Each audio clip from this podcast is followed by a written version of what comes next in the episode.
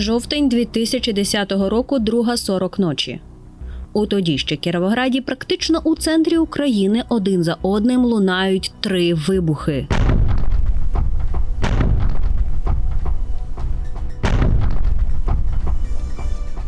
Вибухи в Кіровограді. Правоохоронці опрацьовують чотири основні версії, серед яких Саморобні, як потім з'ясується, пристрої заклали практично на ганку обласної прокуратури, апеляційного суду та районного відділу міліції. В МВС звітують про те, що мають конкретних підозрюваних. правоохоронці перевіряють усіх місцевих, хто коли-небудь мав проблеми з вибухівками. Чи ж від Вибухи сталися в ніч перед приїздом тодішнього президента, а нині втікача Віктора Януковича. Знайти винних тоді обіцяли з телеекранів усі топи правоохоронних органів. Спойлер не знайшли. Натомість у процесі розслідування десятки людей опинилися на допитах у міліції, до сотень прийшли з обшуками. Підставами для перевірки житла могли бути не лише рапорти про ймовірну наявність у людини зброї, а й просто публічне висловлення невдоволення владою або належність до неформальних молодіжних рухів. Це була Україна 2010 року. З вами подкаст по справі проходили. Я його ведуча Олена Горобець, авторка Анастасія Зубова. Проект реалізується завдяки Європейському Союзу за програмою Дім Європи.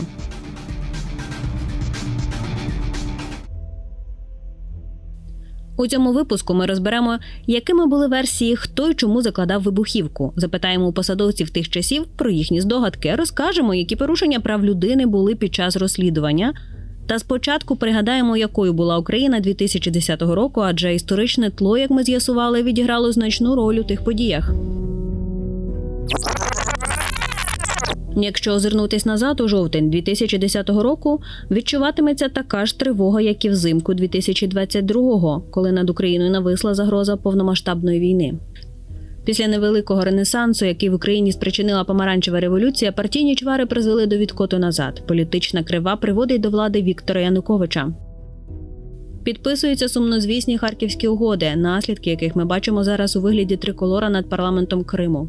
Країною крокує реванш. Керівні посади на всіх щаблях влади займають Донецькі. В змі поширюються темники і цензура. На місцях намагаються чинити опір. Виходить податковий майдан, проводяться акції на захист української мови. На пікетах все частіше стаються сутички з міліцією. Про фальсифікації партії регіонів на місцевих виборах та протестні акції у той період пригадує громадська активістка, учасниця низки виборчих кампаній Олена Армаш. Ну, це було перед виборами 10-го року. Зрозуміло, що вся влада працювала на вибори. Тоді сплошну регіони ну, повністю вони там підминали під себе комісії. Тоді суди були адміністративний суд розглядав дуже багато питань. Створюється комітет опору диктатурі. Туди входили політичні позиційні сили і рух. І він доволі такий був масовий цей комітет. Уже до дня конституції ми зробили першу акцію. Зробили хлопці сплели клітку із лози, і там уособлення конституції, що конституцію кидали вже за грати. Так люди дивилися на це. Ну розуміли, куди що ми йдемо до диктатури. Тоді Януковича 20 наметів поставили на площі, і такі вони стояли білі всі. І на кожному наметі ну, був свій банер. Там щось було, що оте він уже порушив, то він порушив. Ось такій наелектризованій суспільними настроями обстановці очікувався візит Януковича в Кіроград. Відтак нічні вибухи, що пролунали біля адмінбудівель, взялись коментувати всі високопосадовці силових органів. Серед версій, які називали МВС, були такі: хуліганство. Терористичний акт, щоб показати перед виборами, що не все гаразд, розбірки між криміналітетом у зв'язку з виборчими перегонами, а також помста правоохоронцям і суду з боку людей, які раніше притягувалися до відповідальності. А якими були неофіційні версії? Про них нам розповість авторка проекту, журналістка, розслідувачка Анастасія Зубова. Ще однією версією, яку не озвучувала міліція, але яка тоді активно обговорювалась, було компрометування місцевих міліцейських керівників їхніми підлеглими. Один із колишніх працівників управління по боротьбі з організованою злочинністю розповів мені, що тодішня верхівка правоохоронних органів була дуже корумпована, і не виключено, що це могла бути підстава, аби керівництво звільнили через так би мовити недогляд е, перед приїздом самого президента. Щоправда. Щоправда, як е, визнав колишній правоохоронець, тодішнього начальника главку так і не звільнили. Е, Посади він позбувся згодом і лише тому, що до влади в місті прийшли так звані Донецькі і привели своїх людей із собою. Інший мій співрозмовник, який тоді активно працював в журналістиці, висловив припущення, що це могла бути спланована самою владою провокація. Мовляв, це б дало можливість прикрутити гайки. Цю тезу тоді висловлював також опозиційний політик Микола Томенко, стверджуючи, що це була спецоперація для застосування сильної руки. І як покажуть наступні події, ця версія більш ніж імовірна. Ми не могли не запитати про хід розслідування у тодішнього очільника міліції області Віктора Пащенка. Нині він на пенсії, але відразу погодився поговорити. Ось що він розповів. Таких навіть намеків було на те, що ми вас зірвемо, ми вас кончать будемо. Ну не було такої інформації. Я приїжджаю, в міністерство робив, заходжу. Коли ж там може перекваліфікують на теракт, щоб СБУ сработав. Є можливості міліції по мобільній зв'язі робити установку якусь, а можливості СБУ були в два рази більше. СБУ нам не надала цю інформацію, хоча слідча оперативна група була ну, згуртована так, що там були і працівники міліції, і працівники СБУ і все інше. Я для себе зробив вивод, що це просто попугали. І Потім мені вже теж підсказали, кажуть, так, приїжджали люди спеціально обучені для того, щоб зробити цей фейерверк.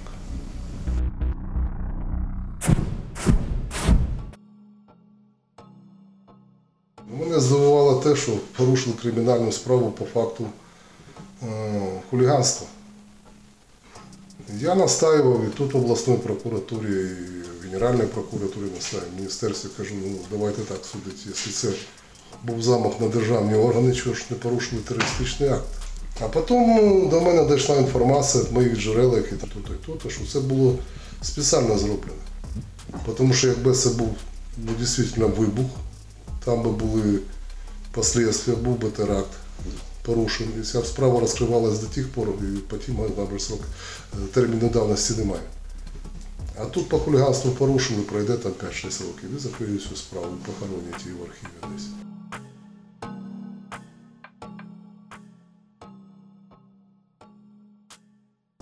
Вибухівка, що себе представляла? Артснаряд, в ньому знаходилась зривна суміш, аманол, по-моєму, тоді був не тротіл, а аманол.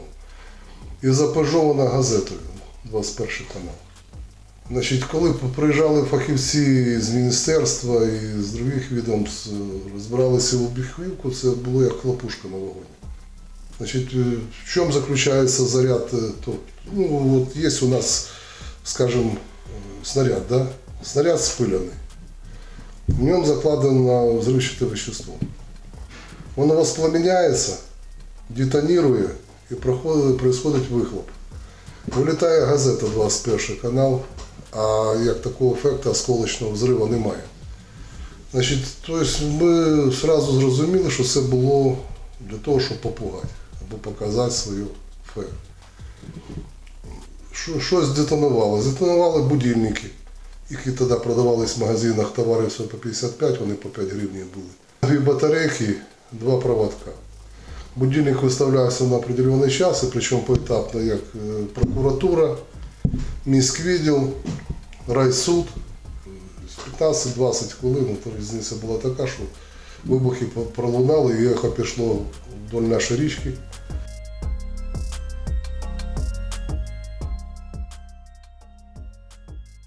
Схоже, три вибухи, що пролунали біля суду, прокуратури і міліції, були провокацією влади. До цього схиляються навіть дійові особи того часу і справедливо запитують, чому справу порушили за статтею хуліганства, а не, наприклад, терористичний акт. Але такі висновки були зроблені багато років по тому. А тоді, у часи розгулу партії регіонів, дійсно розпочалося застосування сильної руки. Як ми з'ясували, десятки людей побували на допитах у міліції, до сотень прийшли з обшуками. перевірявся певний контингент, а конкретно якась патріотично налаштована молодь. Ну починаючи з якихось там дитячо-юнацьких товариств, типу січі і пласта, ну і закінчує там праворадикально налаштованою молодь. Розповідає Сергій. Йому на момент подій було свідомо. 20 років. Він входив до патріотичної організації правого спрямування. Прийшли, представили, що з міліції. Вона каже: Та ні, звісно, просто прийшов якийсь такий мужик, е, спитав тебе, сказав, що це твій друг. Хоча я такого ніколи не бачила. Кажу, а як виглядав? Ну такі років 40. Мені на той момент ще було, напевно, років 20. Ну і вів себе так теж явно було видно, що щось він тут е, винюхає. Прийшов ще раз, він уже був вдома, е, сказав, що запрошує мене поспілкуватися е, до відділу боротьби з організованою злочинністю. Нічого не пояснив з приводу чого, з приводу, ну, що це взагалі таке. Ну, щоб я на наступний день з'явився. Посадили мене тоді на поліграф, допитали там по всьому, чи вмію я поводитись з вибухівкою, чи не вмію, чи колись я щось з нею робив, чи зберігаю її вдома, чи зберігаю вдома якусь іншу зброю. Ну, по всім питанням пройшлися. За мною, в принципі, нічого такого не водилося. Я знав, що я ні в чому не винен, чистий, тому особливо не боявся. Е, Потім дуже сильно у мене цікавилися чомусь е, представниками українського дитячого товариства Січ. Показали мені фотки, спитали, чи я знаю цих людей. Ну сказав, да, знаю. За кожного окремо спитали, чи міг би він щось там таке зробити. Ну а там ну, хлопчики по 15-16 років, ну які терористи теж мені знайшли. Я сказав, що ніхто не міг нічого подібного зробити. Натякнув їх, нехай вони шукають винуватих, якщо дійсно хочуть їх знайти десь серед своїх колег, серед правоохоронців. Тому що ну, людина з вулиці не зможе зробити вибухівку, правильно її встановити і застосувати. Ну, на той момент влада таким чином діяла, що це було досить звично. Ми знали, що якщо ти висловлюєш якусь проукраїнську позицію, то однозначно ти будеш у ментів на олівці, однозначно ти будеш спілкуватися з представниками Служби безпеки, і однозначно до тебе будуть чинитися якісь репресії. При тому ну, не обов'язково бути злочинцем, влаштовувати теракти, бити людей або займатися будь-яким криміналом. Просто до тебе прийдуть, і навіть якщо ти нічого не робиш, з тобою проведуть профілактичну бесіду. З якими порушеннями прав людини зіткнулися громадяни, які підпали під, здавалося, таке забуте поняття як неблагонадійний? Про це нам розповість Анастасія Зубова, яка проводила розслідування.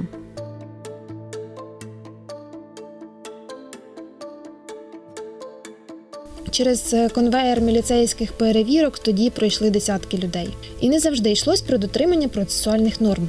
Наприклад, е, доводилось чути історію про те, як один чоловік, вночі повертаючись е, з якоїсь, здається, гулянки, викинув пляшку з-під пива біля обласної прокуратури. Оскільки він тоді проходив по справі по іншій кримінальній справі, е, його відбитки збереглись в базі правоохоронців. Його таким чином вичислили і вже зранку прийшли по нього забирати на допити. Під підозру тоді потрапили і так звані чорні археологи. На них були оперативні зведення щодо ймовірного зберігання в них е, вибухівки часів Другої світової. А ще люди розповідали про застосування деякими працівниками спецслужб сили і залякування та вибивання зізнань. В реєстрі судових рішень я знайшла понад сотню постанов і ухвал по цій справі. В них переважно йшлося про дозвіл судів на обшук і у ймовірних підозрюваних. Що цікаво, підставами для обшуків стали досить нечіткі формулювання слідчих. Ось, наприклад, постанова Ленінського райсуду від 13 грудня 2010 року. У фабулі викладено відомості про власне вибух, що він стався тоді-то, тоді-то, там-то, там-то. Далі йде обґрунтування слідчого. Цитую: на даний час особу злочинця не встановлено, однак в ході проведення невідкладних оперативно-розшукових заходів встановлено, що до вчинення злочину може бути причетна особа 1. Приймаючи до уваги те, що в його житлі можуть зберігатись вибухові пристрої, вважаю, що подання підлягає задоволенню. Все звідки така інформація, чим вона підтверджується, не деталізовано. І суддя Ірина Циганаш дала дозвіл на обшук. Є постанови і на місцевого скінхеда, який також буцімто може зберігати вибухівку воєнних часів.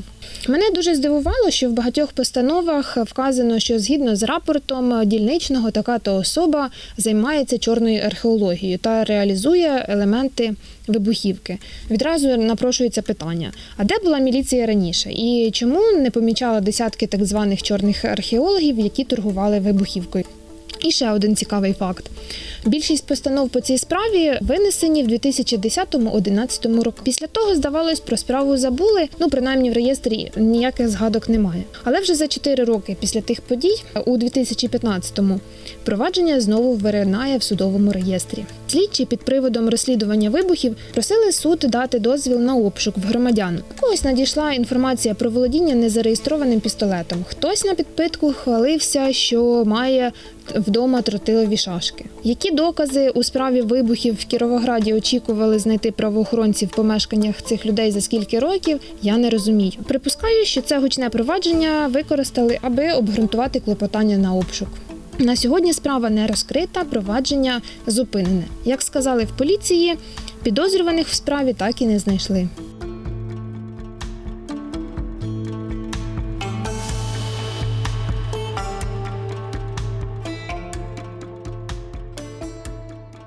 В Україні правоохоронці щороку проводять 70-80 тисяч таких обшуків, і лише у 2% випадків суди не дають дозволи.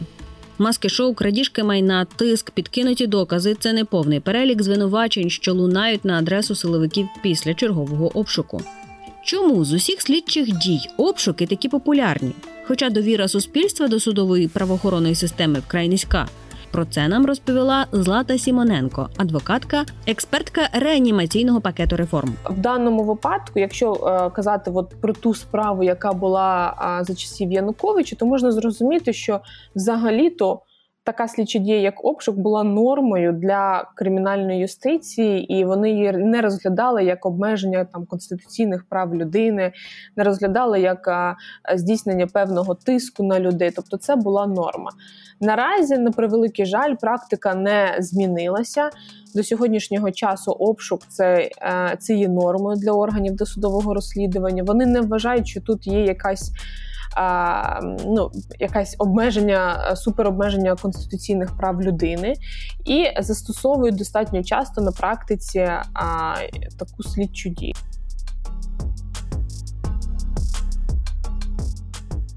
Якщо ми кажемо виключно про там про Україну, да і про статистику і практичну діяльність, то на практиці відбуваються такі такі випадки непоодинокі, коли необхідності в проведенні обшуку її немає.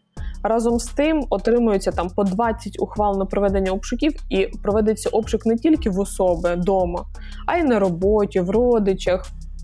Там в якихось там близьких особах там максимально здійснюється такий тиск, соціальний тиск на особу, щоб вона при ну якусь прийняла або рішення, або якісь вчинила дії по відношенню до органів досудового розслідування. Як у цьому аспекті працюють правоохоронці в європейських країнах? Ну, по-перше, в них є чіткий судовий контроль за проведенням обшука е, за проведенням обшуками. Мається на увазі, коли тільки звертаються з клопотаннями про проведення обшуку. Обшук не використовується як е, захід е, тиску на людей. Е, він використовується виключно для пошуку доказової бази. Е, третій момент це те, що е, в них судді не настільки завантажені, і вони більш ґрунтовно досліджують питання необхідності такого обмеження прав людини. Да? Тобто, ми ж розуміємо, що обшук це не просто там допит або якась слідча дія це крайня необхідність, коли мають бути порушені там конституційні права особи, органи приходять до е, власності. Особи і перевіряють її особисті речі. Ну тобто, це ну, достатньо така критична слідча дія.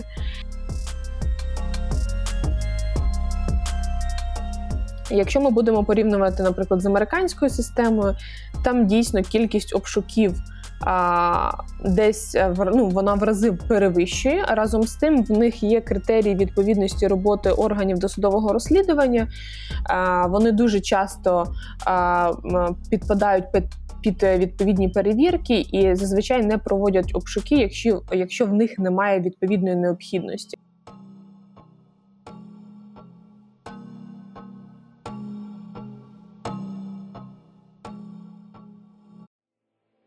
Справа вибухів залишилась нерозкритою. Натомість десятки людей зіткнулися зі свавіллям правоохоронної судової системи. І не виключено, що все було інсинуацією, аби дати владі право закрутити гайки. Як показує досвід західних країн, легалізувати в суспільстві результати тих чи інших розслідувань можна лише шляхом забезпечення чесних і незалежних інституцій.